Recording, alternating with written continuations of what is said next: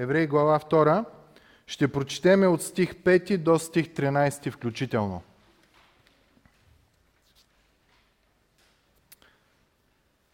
Стих 5 казва, защото не на ангели той подчини бъдещия свят, за който говорим, но някой е засвидетелствал някъде, като е казал, какво е човек, за да го помниш, или човешки син, за да го посещаваш. Ти си го направил само малко по-долен от ангелите, с слава и чест си го увенчал и си го поставил над делата на ръцете си. Всичко си подчинил под краката му. И като му е подчинил всичко, не е оставил нищо неподчинено на него, обаче сега не виждаме още да му е подчинено всичко. Но виждаме Исус, който е бил направен малко по-долен от ангелите, че е увенчан със слава и чест поради претърпяната смърт, за да вкуси смърт с Божията благодат за всеки човек. Защото беше уместно онзи, заради когото е всичко и чрез когото е всичко, като привежда много синове в слава, да усъвършенства чрез страдания начинателя на тяхното спасение. Понеже и онзи, който освещава, и онези, които се освещават, всички са от един отец. Затова той не се срамува да ги нарича братя. Като казва, ще възвестявам името ти на братята си, ще те хваля всред събранието. И пак, аз на него ще оповавам и пак, ето аз и децата, които ми е дал Бог. Да бъде благословено Божието Слово. Може да седнете, мили братя и сестри. Това е един от богатите текстове в Библията, който говори за дава отговор на няколко въпроса. В неделя започнахме първата част. Въпросите бяха защо Божия син, като е толкова велик, трябваше да дойде и да умре. Не можеш ли по друг начин Господ да направи спасението на хората? И втория въпрос, който е малко по-личен, е Бог знае ли аз през какво минавам? Защото нека си признаем, живеем в свят, в който има външни проблеми. Някой ни е сърдит, някой ни прави на лошо, в работата не се отнася добре с нас, има война, някой път ще дойде някакво природно бедствие и такива неща. Все нещо има, което да ни удари. Но имаме и неща, с които ние се страдаме вътре в нас. Имаме пристрастявания. Някои са пристрастени към купуване на нови неща. Някои са пристрастени, затова, слава Богу, има магазин за един лев. Да не са стринат семействата в, в града. Някои хора страдат а, пристрастени към течности, други към прахове, трети към хапчета. Всеки си има нещо, с което страда, с което се бори. И въпрос е в тая битка, която ние водим с нашето пристрастяване, за да можем да устоиме на вярата, Бог разбира ли трудностите, през които ние минаваме? Или както е казал българина, Бог високо, цар далеко. Текста в Еврей, който прочетахме преди малко, ни казва, че всъщност отговора е да. Бог много добре разбира през какво преминаваш. Текста започва, набързо ще преговорим това, което говорихме в неделя. Автора казва, че бъдещия свят, новото творение, когато дойде Божието царство, ще бъде подчинено на, на хората. И това започва още от самото сътворяване. И още от самото сътворяване Бог даде власт на Адам да дава имена на животните. Това е власт. Бог каза на Адам, всичко е твое. Яж, храни се, поддържай го, всичко това ти давам. И Адам и Ева имаха задачата да се грижат за творението заради Божията слава. Обаче текста ни казва, че да, всичко Бог е дал на него, всичко е починил от краката му, но сега не виждаме още да му е подчинено всичко. Сега живеем в свят, където творението може да убие нас, на които Господ е дал върховенство в творението. Една муха може да направи ново възпаление и какви ли не неща. Змия може да ни охапи и какви ли не неща могат да ни ударят. Творението не е подчинено на нас. Казваш на домата тая година трябва да си без проблеми, той пък вземе, че се развали. Казваш на кучето седни, то пък прави други работи. Творението не ни се подчинява, отделно, където знаем, че има глад, има болести, има трудности, има войни, има, има зависти, има всякакви такива неща и автора казва, все още не виждаме да е подчинено всичко. И това е момента, в който ние признаваме нашата ограниченост, признаваме, че всъщност дори да сме по Божия план създадени като най-висшото от творенията, виждаме, че творението не ни се поклани, ние страдаме и понякога изпадаме в отчаяние, болест дойде, трудност дойде, проблеми с характера. Имаме и автора казва, да, не е подчинено всичко, но 9 стих казва, но виждаме Исус. Тоест, когато ти се отчаяш от този живот, единственото, което можеш да направиш и да ти даде надежда е да погледнеш към Исус. Някои хора започват да разчитат този момент на парите си. Парите свършват. Идва една инфлация, идва една криза, нещо стане, банката фалира, пирамиди, глупости, всичко изчезва. Текста ни казва, но виждаме Исус, който е бил направен малко по-долен от ангелите в неговата си човешка форма, като е овенчан с слава и чест поради претърпяната смърт, за да вкуси смърт с Божията благодат за всеки човек. И ни обяснява, защото беше уместно онзи, заради когото е всичко и чрез когото е всичко, да привежда много синове в слава, за да усъвършенства чрез страдания начинателя на тяхното спасение. Автора ни казва, когато ти си отпаднал, когато това, което трябва да ти е подчинено, не е подчинено и ние знаем защо, заради греха, не се отчаивай, а погледни към Христос. Когато погледнеш към Него, ти ще видиш един, много интересна фраза, защото беше уместно, подходящо, онзи, заради когото е всичко и чрез когото е всичко, това е Бог, като привежда много синове в слава, да усъвършенства чрез страдания начинателя на тяхното спасение. Исус, Бог Син, дойде на земята, прие човешки образ, отказа се от всички привилегии, които имаше. От всички. Нито един път той не използваше божествената си власт за своя собствена изгода. Изцеряваше хора, окрутяваше бури, нахранваше 5000 човека, поне само мъжете, но никога за себе си не използваше тази привилегия, която има. И автора казва, той е начинателя, той е пионера, той е началото на спасение. Той е този, който води твоето и моето спасение. И начина по който Бог избира, текста казва, уместно беше за Бог да направи твоето и моето спасение пълноценно, като накара този начинател на тяхното спасение да страда. За да може, по-нататък текста ще каже, за да може да състрадава с тебе и с мене. С болестите ни се натовари, с греховете ни се натовари. По-нататък текста казва, той беше изкушен, както всеки един от нас е изкушен, само че без грях. Това означава, че когато ти и аз страдаме и си казваме, Господи, страдам, Господ казва, знам какво е. Знам какво е. Ние едвам страдаме с нашия грях, той понесе греховете на цялото човечество. Ние страдаме с нашите заболявания, той понесе заболяванията на цялото човечество. Ние страдаме с нашите си изкушения, малко на брой, той събра изкушенията на целия свят и беше изкушен, но не съгреши. Да усъвършенства чрез страдания начинателя на тяхното спасение. Бог е преценил,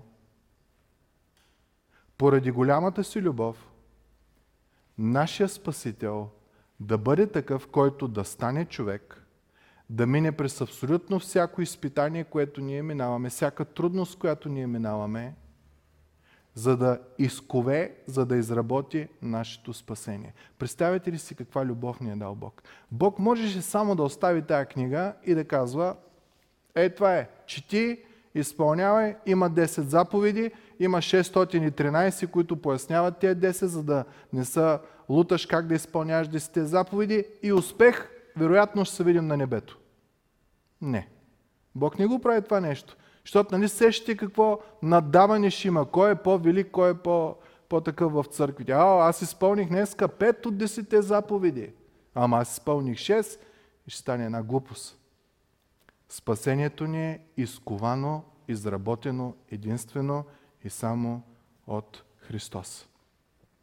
Начина по който ти и аз достигаме до Божието царство, до този бъдещ век, до бъдещия ден, който Бог дава, е единствено чрез смъртта и страданията на нашия Господ и Спасител Исус Христос. Което означава, че за да бъде твоята и моята душа изкупена, апостол Петър казва, тя не бе изкупена с преходни неща. Цялото злато на Вселената не може да изкупи една човешка душа. Цялата платина или който е в момента най-ценният метал на плане на Вселената не може да изкупи твоята и моята душа. Трябваше да бъде скъпоценната кръв на Божия Син, наш Господ и Спасител Исус Христос. Което означава и трябва да си го напомняме ли, брати и сестри, че този свят не е наш дом. Библията изрично говори за това нещо. Ние дори имаме една такава песен. То свят не е мой дом, тук само пътник съм. Чуйте какво казва Словото. Евреи 13 глава. Защото тук нямаме постоянен град, но търсим бъдещия. И ние знаем, идва 70-80, където има сили, някои вече достигат и до 100, но идва, идва краят. Но има един град, който е вечен, чието основи са вечни, защото архитект и строител на този град, казва Библията, е сам Бог. Първо Петрово, втора глава казва, възлюбени, умолявам ви като пришълци и чужденци на света, да, не се, да се въздържате от плътски страсти, които воюват против душата. Начина по който апостол Петър се обръща към християните е пришълци и чужденци. Да не вземе да ти стане много удобен живота тук, че да не искаш да отидеш в Неговото присъствие. Защото цялото дело на Христос е да те занесе в слава. Затова Той е дошъл и умрял. Бъдещия свят.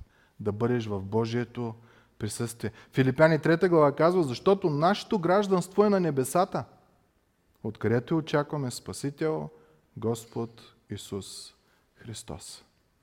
Да не се объркаме. Да не се объркаме цялата ни надежда в този свят да бъде върху земни неща. Апостол Павел казва, ако само за този свят се надяваме на Христос, да ми помогне в работата, да ми помогне в здравето, да ми помогне да успея във всичко, което искам, той казва, ти си най-много за оплакване от всички.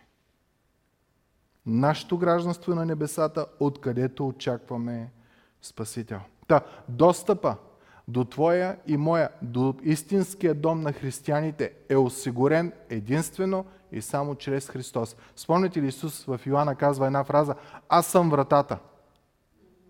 Аз съм пътят и истината и живота и никой не отива при Отец, освен чрез, чрез мене. Бог така е определил, защото беше уместно.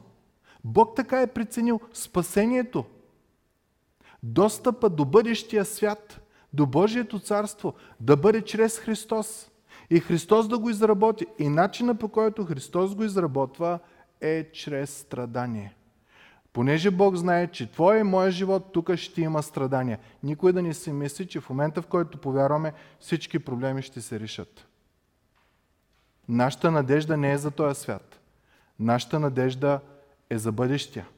Затова ни се казва, Исус е начинателя на спасение. Той е пионера. През каквото минава Той, минаваме и ние. Затова Той може да състрадава с нас, казва текста после. Когато ти си в трудност, в изпитание, в болка, в, в каквото и в ужас, когато си, Той казва, знам. Знам какво е.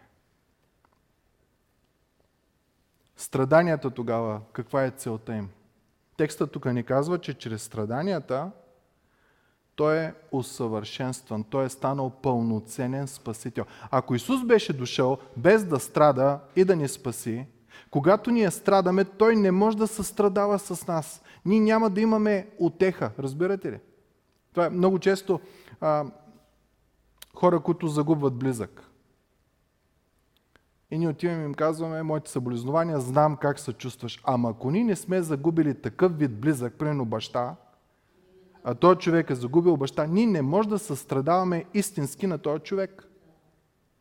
Съжаляваме, изказваме съболезнования, но не може да състрада. Исус Христос беше нужно да пострада, за да може наистина да състрадава с тебе и с мене. Та страданията, както Него го усъвършенстваха, направиха го пълноценен Спасител, не, че Той не е бил пълноценен, но чрез страданията вече може и да състрадава с нас, така ти и аз се освещаваме чрез страданията в живота. Страданията в живота не са ни дадени да ни смачкат, те са дадени да се научим да ги възложим на Господа. Всяка ваша грижа възложете на Него, защото Той се грижи за вас. В един от псалмите се казва, възложи на Господа това, което Той ти е възложил и Той ще ти подкрепи. Господ ти казва, възлагам ти да живееш живот по Бога. Ти скажеш, Господин, не мога. Моля те, помогни ми. И тогава Господ идва и те подкрепя. И Той ти дава силата. Защото християнският начин на живот без присъствието на Бог не може да се живее. Без сила от Бог не може да се живее. За хората е глупост. Ма как аз ще се лишавам? За доброто на еди кой си. Ма как аз ще казвам не? Аз един живот живея. Трябва да се разпукам от всякъде, да изпитам всяко удоволствие. Библията казва, не, не, не, не, не. Има нещо по-висше от удоволствията в живота.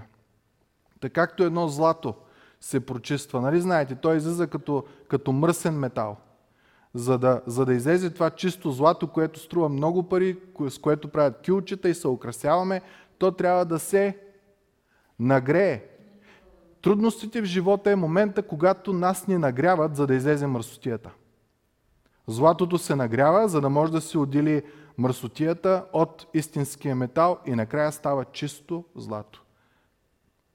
Така е нашия начин на живот с Бога. Трудностите са дадени за усъвършенстването ни, за освещаването ни. И за да не се отпуснеш, за да не клюмнеш, за да не се притесниш, Бог направи нашия Спасител да мине през абсолютно същите трудности, за да може да не състрадава.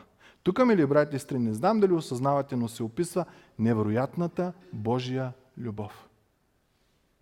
Много често а, слушал съм майки, които казват на детето, не, няма да правиш това. И не, няма. И цял ден е не, не, не, не, и накрая то го прави. И го боли. И майката отива и казва, ме нали ти казах не е така? Когато Бог идва при тебе и при мене, чрез Словото Той ти казва не. Обаче чрез Святия си Дух Той идва при тебе и те обгрижва, за да може ти да устоиш на изкушението на това не. На едно място текста казва, обновявайте ума си. Не се съобразявайте с това, което този свят говори. Защото той се сменя на всяко правителство, на всяка културна революция, на всякакви такива неща. Няма постоянни неща.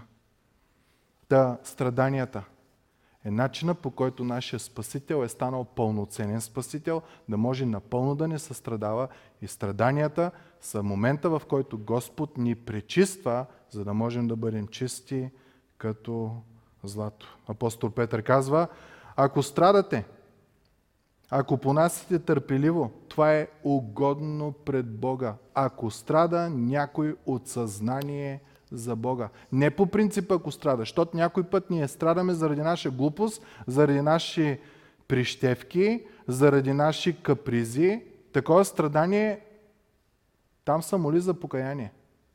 Когато страдаш от съзнание за Христос, Библията казва, и понасяш търпеливо, това е угодно на Бога.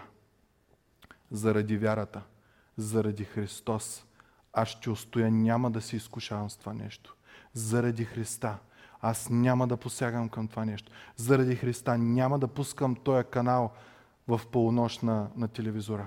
Заради Христа няма. И тогава идва Божията помощ, защото тая битка е угодна на Бога. Текста казва и затова сте призвани, понеже и Христос пострада за вас и ви остави пример да вървите по Неговите стъпки. И това е много важно да, да осъзнаем, защото ние живеем в един път, който води към вечността, но е осеян с трудност. Имаме враг, Сатана. Той постоянно, още от самото начало спъна Адам и Ева и продължава да спъва тебе и мене. Някой път ти излиза като, както е описан, страховит. И ти внимаваш, ама някой път ти казва, ей, колко си хубав. Колко си прекрасна. като светъл ангел идва в живота ти и ни обърква в живота. Обаче в този труден момент, ако дойде някой и ти каже, знам, че е трудно, аз изминах същия път и минах през същите изпитания. И тебе Сатана ти изкушава, и мен се опита да изкуши. Обаче аз устоях, аз съм до тебе и ти помагам. Няма ли да имаме отеха, мили брати и сестри? По пътя към слава, към бъдещия свят, Господ така е отредил, че Христос да върви редом с нас, като е минал през всичките страдания. Обаче текста продължава. Нещата стават още по-хубави. Значи по пътя за слава първото е, че Христос изминава пътя преди нас, за да можем ние да вървим в Неговите стъпки. Второто нещо, което ни казва текста, което е уникално е, че Исус не е само наш ръководител, ами е наш брат. Като семейство брат. Не е само един, който шефа и каквото каже шефа, това прави. Текста ни казва, че всъщност той е наш брат. Нещата стават още по-близки. Очевидно е, че Бог иска не само да ни е господар, но той иска да има една близка семейна връзка. Както и семейната връзка между родител и осиновено дете в идеалния случай. Детето отива и родителя се разлива за детето, ще кажеш, че е негово, че е негова кръв и плати. Детето в началото го е страх си казва, ама той е, що е толкова добър към мене? Много хора казват, че християнството е прекалено добро, за да е истина. Как така Бог прощава без да те е питал? Как така сина му умира без ти да се покаял и без да се измиш? Толкова е прекрасно християнството. Библията казва, а на онези, Йоан 1 глава, които го приеха, даде право да станат Божии чеда. На тези, които вярват в Неговото име. Та до тук какво ни казва текста? Божия син, Исус, стана човек. Облече се с плът. Стана 100% Бог, 100% човек. Влезе в нашия свят, влезе в нашата плът, влезе в нашите мъки, влезе в нашите изпитания, влезе в нашите изкушения, влезе в нашите страдания и Той изпита всичко, което ти и аз изпитваме и Той може да ни състрадава и причината е една единствена, за да станем Божии деца. Представете ли си каква любов? А на уния, които го приеха, даде правото да станат Божии деца. И се оказва, че Божия план е бил такъв, че човек, за да стане Божий син, единственият начин, който Бог определя е неговия първороден син да страда и да умре за нас, за да може да ни приведе до Божията слава. Стих 11. Понеже онзи, става въпрос за Христос, който освещава, нали, Исус е той, който не освещава чрез своята си кръв. Чрез него ние сме чисти и чрез него ние може да влезем в Божието присъствие. Това освещение, за което говори автора тук, е много важно. Ако ти не си приел Исус Христос за твой личен Господ и Спасител, Господ, знаете, Господар, да се водиш по Неговия акъл, образно казано, да следваш това, което Той казва и е записано в Словото – и Той е твой спасител. Ти осъзнаваш, че Той е дал живота си за тебе. Тук говорим за чувство на благодарност, което е породено от радост, което е породено от любов, което е породено от, от факта, че Бог те обича. Това е освещението, което Христовото дело върши в тебе и в мене. И е много важно, защото текста по-нататък ще ни каже еврей, че без това освещение никой няма да види Бога. Толкова е сериозни нещата. Продължаваме стих 11. Значи този, който освещава Исус Христос и онези, които се освещават, това сме ние, които израстваме в святост, всички са от един. Във вашите Библии, моята Библия пише един отец, то се подразбира в гръцкия, но буквално пише от, от един. И накрая се оказва, че и той, който освещава, и ние, които сме осветени, сме от едно семейство. Библията нарича това Божието домочадие. Ние сме Божии деца и вижте какво става. Понеже Исус стана човек, Бог стана човек и умря, за да може човек чрез Бога да стане Божи син. Не ставаме богове. Ставаме Божии синове и казва, за това, стих 11 последното, той не се срамува да ги нарича братя. Много интересна фраза. Исус не се срамува от вярващите да ги нарича братя. Тук говори за вярващи хора. Той, който освещава и тези, които се освещават. Не говори за всеки човек на света. Говори за тези, които са повярвали. Те имат привилегията Божия син да ги счете за братя и сестри. Представяте ли си? Нека малко да се замислим върху това нещо. Ние сме от пръст направени. Когато ходя на погребение и се погреба в същия гроб, обикновено се изважда една турба с кокали, защото те предварително вече са го изкопали и това е. Това е всичко, което е останало от този човек. Ако е прекарал по-дълго време, турбата е по-малка, защото нещата се превръщат в пръст. Ние сме пръстни, създадени сме, разлагаме се, устаряваме, умираме, оглупяваме, омалмощаваме се. Това е естеството на, на нашето същество в, в момента.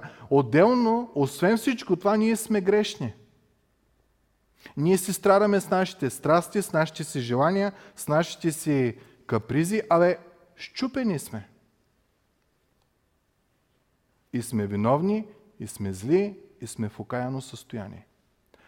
А Той, Божия син, до тук ни се казва, че е най-пълното откровение на Божията същност. Той е сияние на Неговата слава. Той е наследника на Вселената. Той е Твореца. Той е съвършен образ на Божията природа и седящ отдясно на величието. Той е този, който е създал ангелите, пред които старозаветните хора са умирали от страх, като ги видят тия велики същества, той ги е създал. Може би ако се опитаме да направим това сравнение между нас и между Христос, ще си кажем разбрах, разбрах, разбрах. С този ни приятелство, ни нищо мога да имам. Той е велик, той е свят, аз съм окаян, аз съм грешен, аз съм това. Обаче текстът ти казва точно обратното, противно на човешката логика. Какъвто си окаян, какъвто си омазан, какъвто си страдаш, притеснителен, този велик Божи син не само е страдал заради тебе, умрял заради тебе, и те освещава в процес на прочистване, да излезе мърсотията от тебе. И през този процес, докато още си мърсен и за мърсотията, той те нарича братко и сестро. Представете ли си? Каква привилегия? Да можем да се наречем братя и сестри на Исус. Да, доведени сме. Нямаме същото ДНК като, като Бог. Няма как да го имаме. Първо, ние сме създадени. Той е вечен. Обаче този вечния не се срамува, много интересна фраза, не се срамува от тебе и от мене. Когато ангела отиде да съобщи на Мария, че тя ще зачене и ще роди, Мария каза, коя съм аз? И после в молитвата си казва, благодаря на Бог, че видя моето долно естество и показа милост и благодат към мене. Бог не се срамуваше от Мария. Бог, мили братко и сестро, не се срамува от тебе и от мене. Напротив, наричате братко и сестро. Защо? Защото Той е умрял за тебе. Той е дал живота си за тебе. Страдал е, за да може да ти състрадава. И в момента той работи в тебе, ако му позволиш, работи в тебе, нагрява те чрез трудностите в живота, в момента в който ако ти ги принасяш при Него, всяка ваша грижа възложете на Него, той при това нагряване премахва мръсотията, шлаката, ненужното, безценното и ти ставаш чист и съвършен съд, който Господ може да използва. Когато бях в, в университета, в Америка всеки университет си има един спорт, в който влагат всичките пари. Аз играх тенис, там никакви пари нямаше, беше малко е така да се играе, но баскетболният отбор беше най-великото нещо. Треньорът получаваше между половин милион и 750 хиляди долара заплата, имаше си собствен самолет, имаше си собствен автобус и всякакви такива неща. Много привилегии. И един ден на новия треньор, който дойде на, на университета ни, се оказа, че неговия син е част от отбора. Той беше много добър на тройките. Казваше се Каял. И сега искам да ви попитам, Каял имаше ли основание да бъде по-приливегирован от всички други състезатели? Имаше, той е сина на треньора. По принцип, той имаше правото да яде храната, която татко яде. Да се вози в самолета, в който татко се вози, да бъде в хотелска стая на 5-звезден хотел, обаче знаете ли Кайл какво направи? Кайл стана като всеки един друг от отбора. Баща му се хранише в супер яка трапезария, Кайл ядеше с съотборниците си в студентските столова. Когато отсядаха на състезания, бащата спеше в апартамент, в хотел, луксозен. Кайл беше с още пет човека в стаята. Когато имаше тренировки и бащата се ядосваше, че не, не са добри трени, трениращите, а не са добри състезателите, той ги наказваше, като правеха обиколки. И знаете ли, че и Кайл правеше тези обиколки? Кайл не дойде и да каже, о, аз съм сина на треньора, аз няма да тичам. Не.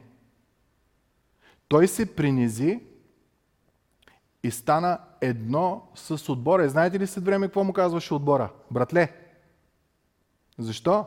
Защото те знаят, че той имаше всяко право да си вирне носа и да почне да се извинява от трудните неща в живота.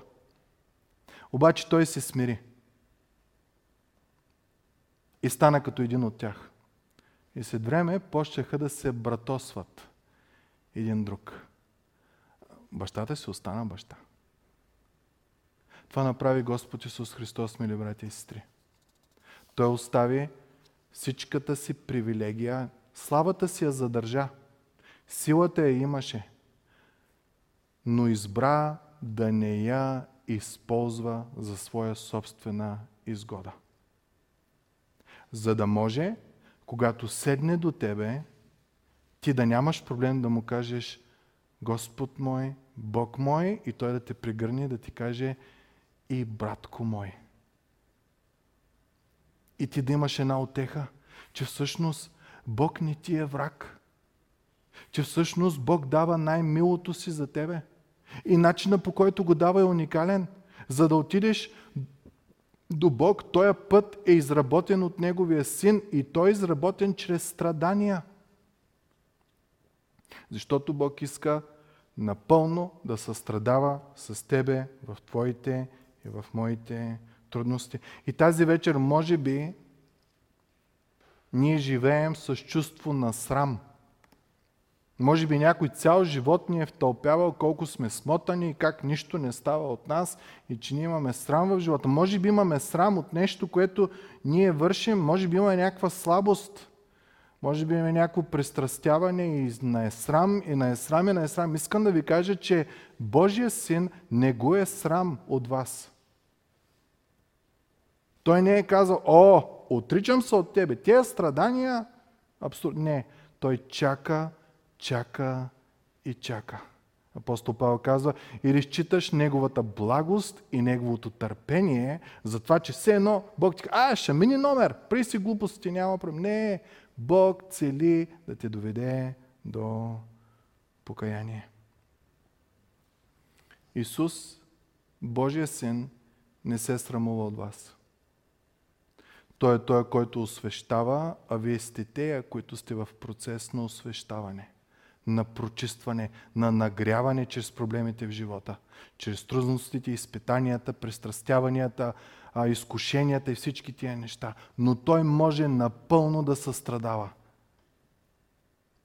и да ти помогне във всяка една трудност от живота. И вижте как продължават следващите стихове. Авторът цитира два пасажа от Библията. Първият е от Псалом 22.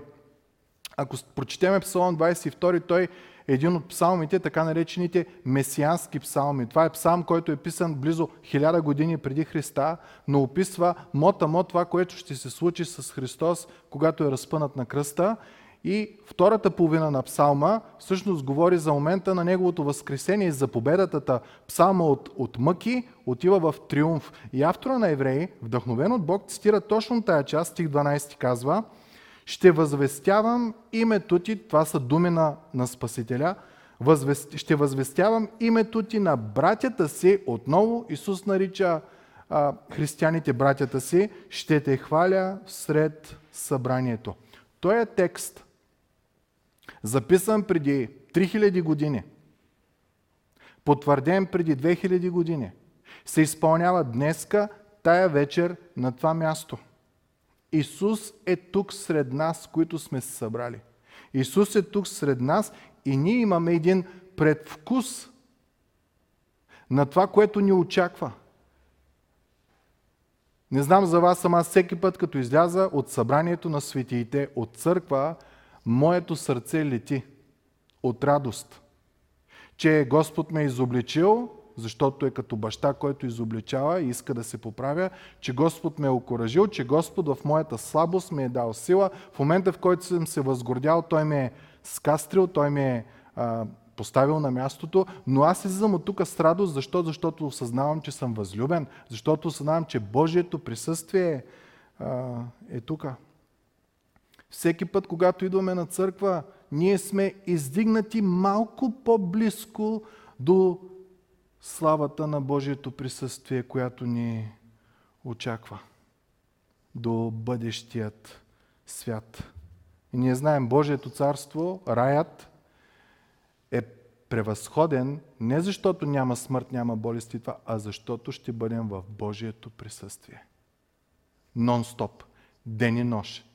Ще стоиме и ще го прославяме в живота си.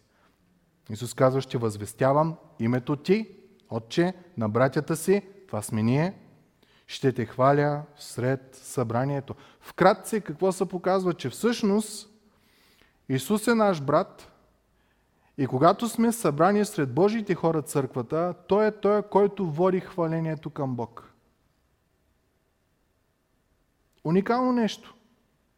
Затова от Амвона и от всички места окоръжаваме хората да пеят, когато дойде време за песен. Това е момента, в който душата ти пее. Душата ти се радва. Защо? Защото те води нашия Спасител към хваление към Господа. Затова пеем и го прославяме, защото Той е сред нас. Той не е Бог високо и цар далече. Вижте Еврей 12 глава как описва това, което описах сега. Когато ние отиваме на църква, всеки път какво става в духовно измерение. Еврей 12 глава 22 стих. Вие обаче пристъпихте към планината Сион, това е символа, метафората, която той използва за църквата, към планината Сион и към града на живия Бог – когато ти и аз отиваме на църква в неделя, в сряда или когато има служби, ние пристъпваме в Божието присъствие. Към небесния Иерусалим и към безбройни множества ангели, към тържествения сбор на църквата на първородните – чието имена са написани на небесата и към Бога съдя на всички и към духовете на праведниците достигнали съвършенство, както и към Исус, посредника на Новия Завет и към кръвта на поръсване, която зове по-силно от кръвта на Авел. Та автора на евреи ни казва, хора, не спирайте да се събирате. Всеки път, когато отивате на църковно събрание, всеки път, когато отивате, вие отивате в Божието присъствие. А какво е в Божието присъствие? Радост. Отдясно на него пише веселие. И тук текста казва с безброй множества ангели в духовна, духовните измерения, към тържествения събор и църквата на първородните. Когато ни отиваме на църква, това наистина е тържество, мили брати и сестри. Едно време хора, които са ходили на църква, преди църква са се къпали – Слагали си най-хубавите дрехи. Тия дрехи, които отиваш с тях, ако отиваш на сватба. Защо? Защото са осъзнавали тия думи, какво означават. Аз отивам на църква да се срещна с Бог, с небесното воинство, с светиите, с Божиите хора, с братята и сестрите. Вие знаете, смисъл на написване на книгата е точно това. Хора, поради гонение, поради подигравки, поради отчаяние, са спряли да ходят на църква. И някои от тях си казали, ама тази работа не е за мен. Авторът ти казва, напротив, за тебе. Този като него друг няма. Той е великолепен, той е прекрасен, той е сияние на Божията слава. Той е умрял за тебе, той е състрадава с тебе, защото е минал през трудности, през които и ти минаваш. Той те води към слава като един, който вече е минал и да ти увери, че пътя е сигурен и той е като един, който ти е брат. И ти си негова сестра.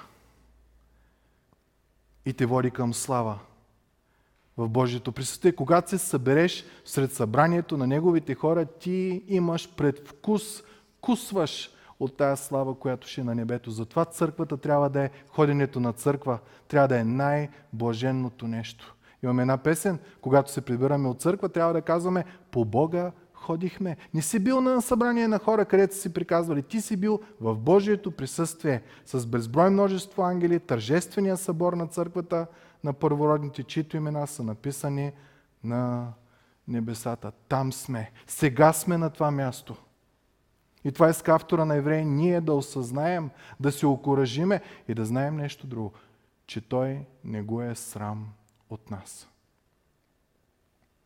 Толкова ни обича. И не се срамува да те нарича братко и сестро. Стих 13 продължава, хубавите неща продължава. До този момент той цитираше Псалом 22, сега цитира Исаия. Исаия пише във време на мрак. Исаия пише във време, когато Божия народ е изоставил Бог, царете са страшно корумпирани, царете са отвратителни. Един от тия царе Манасия убива пророк Исаия, като го разрязва с трион през средата а, надолу. В такова време пише Исаия. И чуйте кой цитат използва. Стих 13. И пак аз на него ще оповавам.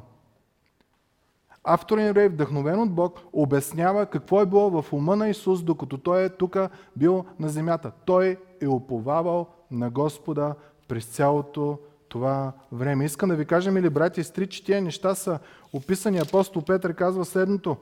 Защото и за това сте призвани.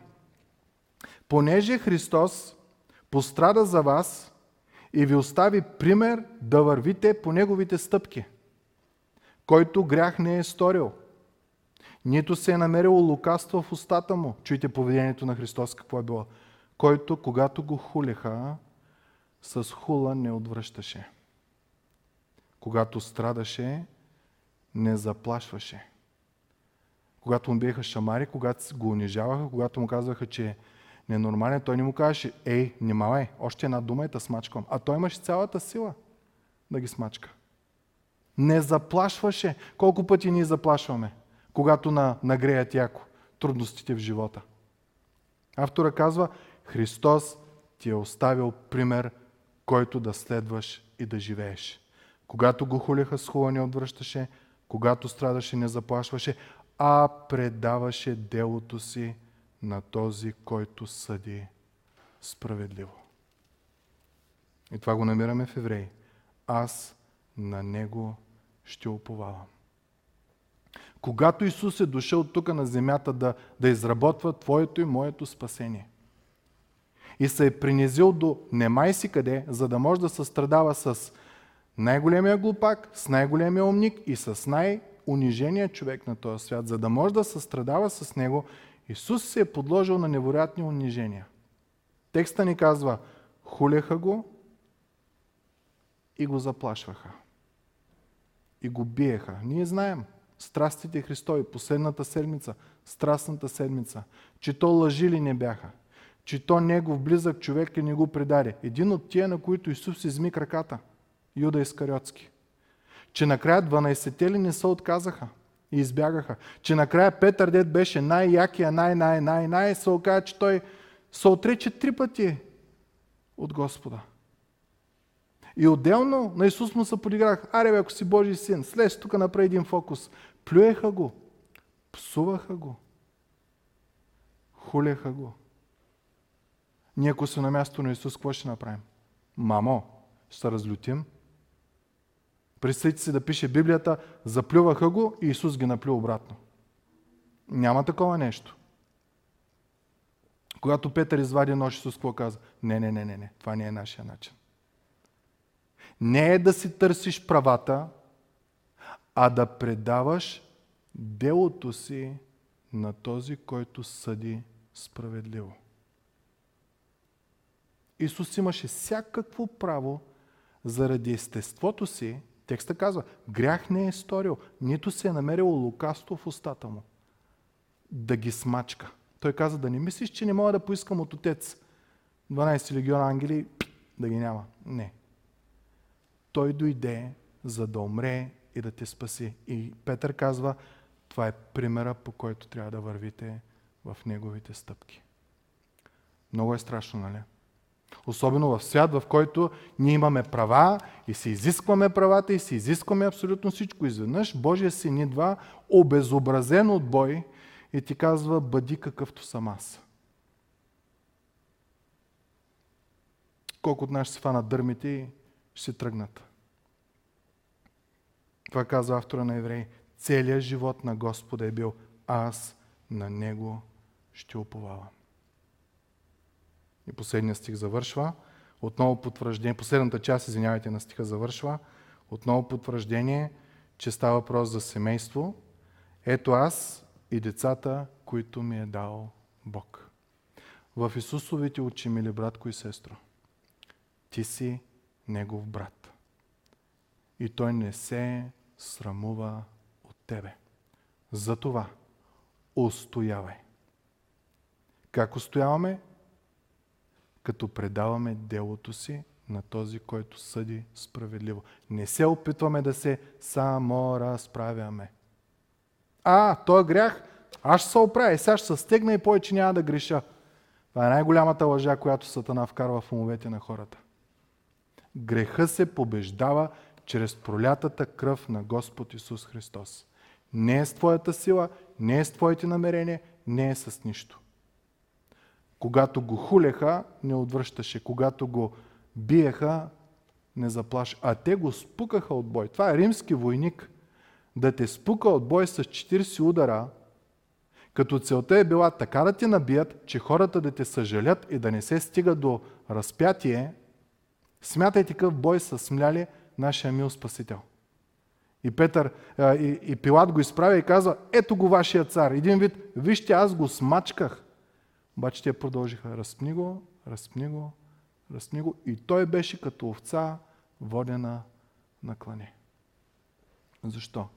За да може да се страдава с тебе и с мене. И тая вечер няколко въпроса искам да, да задам. Ако Исус, Божия Син, най-чистото нещо, което някога го има, не се срамува от тебе. Ти срамуваш ли се от Исус? Когато застанеш пред колеги, пред приятели, страх ли те да не се научи, че ходиш на църква заради начина на живот, който живееш?